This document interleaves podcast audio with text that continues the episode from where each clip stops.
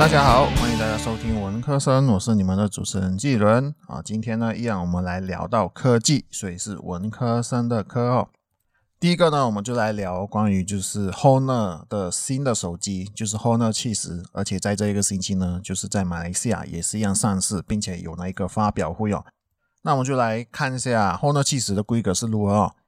Honor 七十呢，当它一开始用的时候呢，就是使用 Android 十二，然后它还是一样用它的 UI 呢，就是 Magic UI 六点一系统。它的屏幕尺寸呢是六点六七寸 OLED 前后对称双曲面屏，然后呢，它拥有一百二十赫兹的刷新率。然后呢，它的分辨率就是它的 resolution 呢，就是两千四百乘一零八零 FHD 加的。然后它使用的处理器呢，就是骁龙七七八 G 加的那个处理器哦，就是 Qualcomm Snapdragon 七七八 G 加。它只有一个损项，我所谓的损项呢，就是它的内存跟它的容量呢，只有一个，非常简单。如果你是要买 Honor 七十的话，没有别的损项，只有一个，就是八 GB 的内存加二五六 GB 的容量。然后呢，它的相机呢，就是后置呢是三摄组合啊。第一个镜头呢是五十四 megapixel 的 Vlog 视频主摄，第二个镜头呢是五十 megapixel 的超广角微距镜头。我在这边看到它的介绍，确实是写着超广角和微距镜头，它好像是在同一个镜头里面。因为我就觉得，哦，广是广角镜没有错，可是它同时也是有微距镜头的这个功能在这里面哦。然后第三例镜头呢，就是二 megapixel 的景深镜头，三个镜头啊。第三例镜头是二 megapixel，所以说它的景深可能它的效果并没有到那么好吧，因为毕竟只有二 megapixel 而已。然后前置镜头呢是三十二 megapixel 的像素 AI 超感知自拍镜头。电池方面呢，就是四千八百毫安时的电量，六十六瓦的快充。然后呢，它拥有 GPU Turbo X 支持更多的高帧的游戏。然后它就有 NFC。也拥有屏下指纹识别，使用 USB Type C 来充电。我觉得现在的手机应该多数都是使用 USB Type C 的吧。然后呢，它的颜色我这边用英文来讲哈，它是拥有 Crystal Silver，应该是银色；Emerald Green 青色；Midnight Black 应该就是黑色。然后呢，它的售价在马来西亚这里呢是两千零吉，所以它的价钱大概应该是中端的嘛，就是 Mid Range 的那一个手机。以规格来讲，其实它的整体上我觉得还不错。毕竟 Honor 系列就是荣耀手机的系列呢，它都是主打就是高性价比。当然，它的相机也不是说什么非常厉害，但是我觉得给拍照来讲应该是够用的。电池我觉得也是够的。那么它的处理器方面呢，就是等一下我就是会和各位就是来分享，到底骁龙七七八 G 加的这个处理器呢，到底值不值这个价钱，然后它会不会够我们来使用哦？那我们来继续讲关于这个手机哦。然后刚刚我有提到，就是 Honor 其实它是使用对称双曲面设计。它所谓的曲面，就是说它整个屏幕呢，它有包到，就是像旁边就稍微有这样包一点。其实这个设计现在也算是蛮比较主流。然后呢，它其实也很多手机也是用这样的一个设计。它的好处就是看起来整个设计呢，就是整个屏幕呢好像会比较满，就是会比较主左右两边呢就是有这个屏幕来。包下去，然后看起来就是整个屏幕好像就会比较大。但是这个屏幕呢，我个人并不是会选择这种屏幕的人，是因为什么呢？是因为这个屏幕的设计是美没有错，但是它因为它的屏幕左右两边包下去的时候，有时候我们握在手上的时候呢，我们可能就是会不小心就是滑到屏幕。可能我们在看一个影片啊，我们手稍微动一点，可能屏幕也是一样会跟着动，或者是说可能这个荧幕就会被划掉了。所以这个设计就有好有坏吧，我个人认为，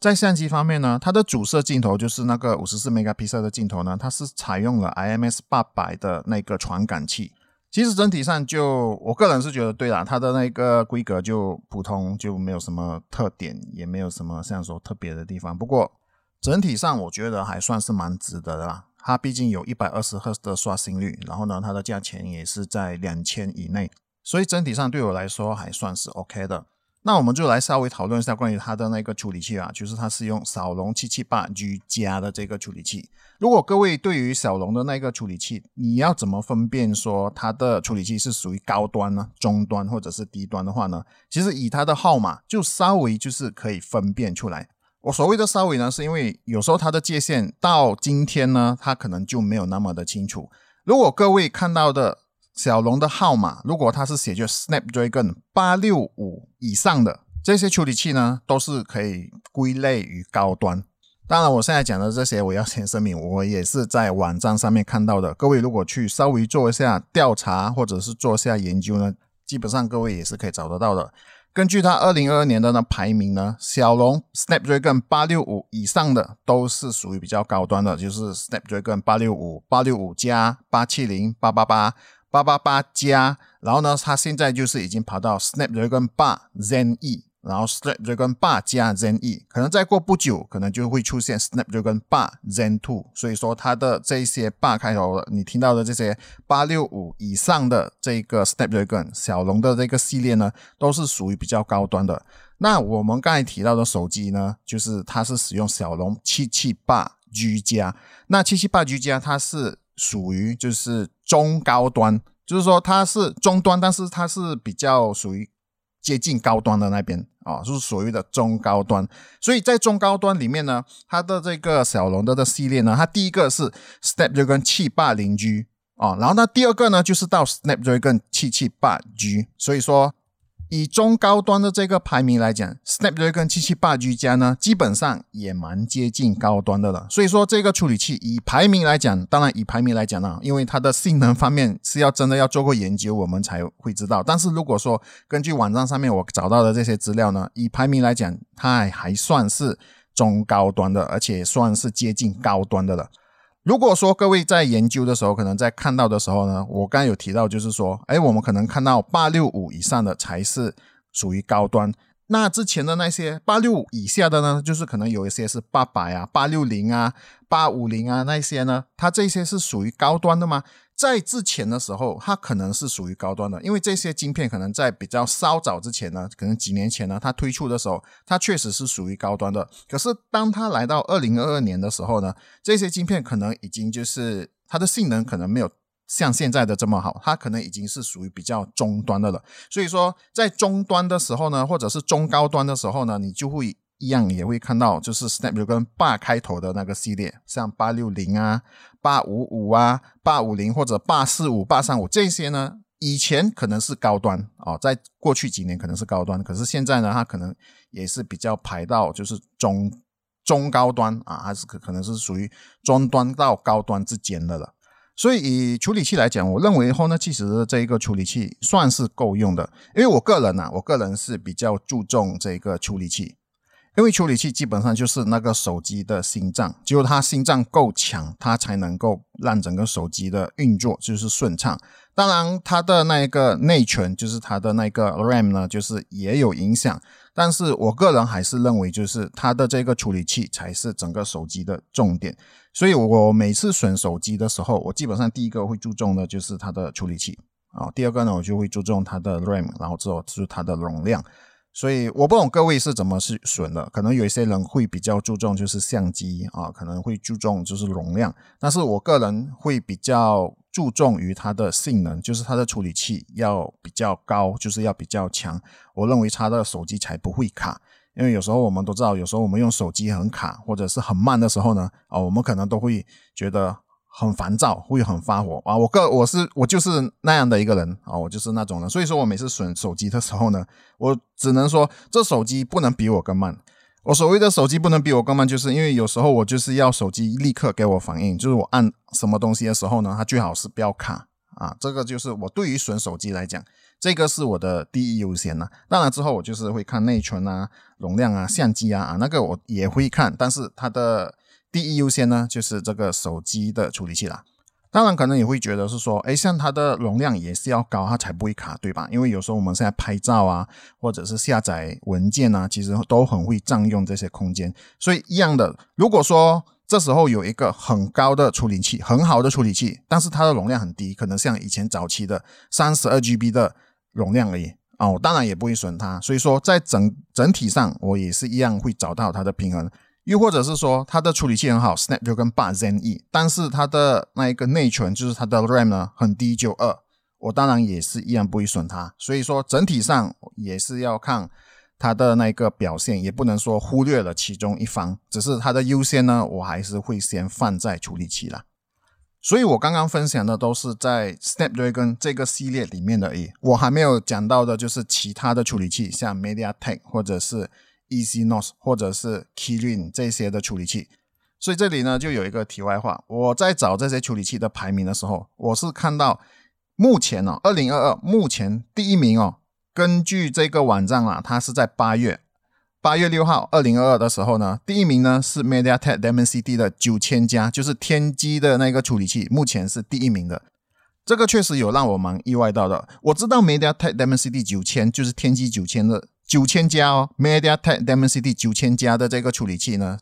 它的处理器呢确实是可以和小龙相比了。但是我没有想到的，它竟然超越了小龙处理器。因为之前对于这个天玑的这个处理器呢，我个人是觉得说，嗯，它可能是比较属于低端或者是中端的，可能在它的设计方面或者是在它的科技方面呢，应该还没有超过小龙。但是我现在才发现到，它以分数来讲，它已经超过了小龙八加 Zen E 的这个处理器。八加 Zen E 是小龙目前最好的。当然，虽然说它不久之后会可能会出 Snapdragon 八 Zen Two。啊，那当然到那个时候呢是另外一个故事啊。不过以目前来讲，MediaTek Dimensity 九千加呢是第一名，我认为这个是好事。这样子研究这些晶片的开发商呢，他们就能用尽全力的，就是开发越好的晶片，就是给用户。这样子用户呢才能成为赢家。不但如此，在价钱方面呢，可能也是会越来越优惠。那接下来呢，就是再和各位就是分享 Honor 系列呢，它除了介绍手机之外呢，它在这次的发布会呢，也是有介绍了平板，就是 Honor Pad 八。现在就和各位就是来聊一下关于这个 Honor Pad 八的这个规格哦。这个 Honor Pad 八呢，它是使用了十二寸的 IPS 屏，两千乘一千两百的分辨率，三百五十尼的屏幕亮度，然后呢，它的屏幕的占比率呢是八十七八千。所以说这个平板呢，它的旁边呢还是一样有那个外宽，所以它还并不是完全到很高的这个屏幕的占比率哦。然后呢，它的处理器是使用骁龙六八零的处理器，它这里有说最高可以拥有六 GB 的内存，然后呢，它是一百二十八 GB 的容量。相机方面呢，还是两颗镜头，主摄镜头呢是五 megapixel，然后呢，它的第二粒镜头呢也是一样是五 megapixel。电池方面呢，它是七千两百五十毫安时的电池容量，拥有 USB Type C 的接口。然后呢，它的颜色就一个，就是 Blue Hour 曙光蓝，它就一个颜色哦。价钱方面呢，它是一千三百九十九马币，所以在这里呢，我们就是可以很清楚的看到它的价钱，就是这个平板 Honor Pad 八的这个平板的价钱呢，比手机还要便宜，所以我们可以很清楚的知道，就是说这个手机，哎，不是这个手机，这个平板呢，它是属于比较低端的，因为在它的处理器方面呢，也是可以看得出来，骁龙六八零处理器呢，它其实可以看到，哎，它是六开头。所以性能方面呢，它就是会比刚才我们提到的那个 Honor 七十的手机，它的 Snapdragon 七七八 G 加的这个性能呢更低。所以各位如果是要找比较便宜或者是比较低端的这个平板的话呢，啊，这个 Honor Pad 八就会比较适合。当然，如果你问我说这个处理器放在这么大的一个平板上面，它的性能会不会好呢？以下呢就是我的个人意见，我没有用过这个平板，所以接下来我要说的话呢，各位参考就是了。毕竟它的那个骁龙六八零处理器是属于比较低端的，然后它又是放在这么大的平板上面呢，在某些时候可能你用久了之后呢，我是觉得说它可能会开始卡，或者是当你的平板用久了之后呢，你的照片很多，或者是你的文件很多，你载了很多的 APP 之后呢，也许它就会开始卡。所以电子产品呢，我只能说一分钱一分货，像这个一千三百九十九马币的这个平板呢。你对它的期望值可能不能放到很高，但是如果你想要拥有一个平板，可能只是纯粹是来看影片，或者是拿来做一些比较文书的工作的话呢，这个确实是会适合。那如果你说要拿来，可能像玩游戏、玩高端的游戏，一开始可能你能够玩，但是到后面它会不会卡呢？啊，这个可能也是需要考虑的事情啦。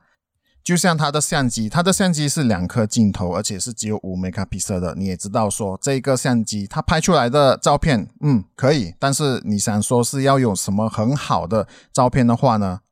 这个可能你就不能够拥有这样的一个期待了。毕竟价钱就在这里，它的处理器就在这里，镜头也是到这个程度，所以对于它的期待值确实就不能够拉得比较高。好了，以上呢就是我的分享啦，就是和各位就是分享一下这个荣耀的系列。个人会比较喜欢这个荣耀系列呢，就是当然是因为我自己拥有这个荣耀的手机，然后呢加上它的性价比，我在目前为止我看起来。还算是不错。当然，其实你讲说有没有比荣耀好的、更好的性价比的手机呢？其实也是有的。不过有竞争者呢，对我们这些用户来讲是一个好事来的，因为在性价比之间呢，还能够做出更好的手机或者是平板。这样对我们用户来说，当我们花钱的时候呢，我们就知道说，哎，我们是在性价比里面是找到更好的。好啦，以上呢就是我的分享。如果各位喜欢这个播客的话呢，就可以分享并且留言啦。各位也可以在 Facebook、IG、Twitter，还有就是微博那边呢，你一样搜寻 Q 六人家就可以找到我啦。如果各位是喜欢阅读的话呢，你也可以在 Medium 那里搜寻 Q 六人家就可以找到我。谢谢各位的收听，非常感恩呐。你现在收听的是文科生，我们下一集再见。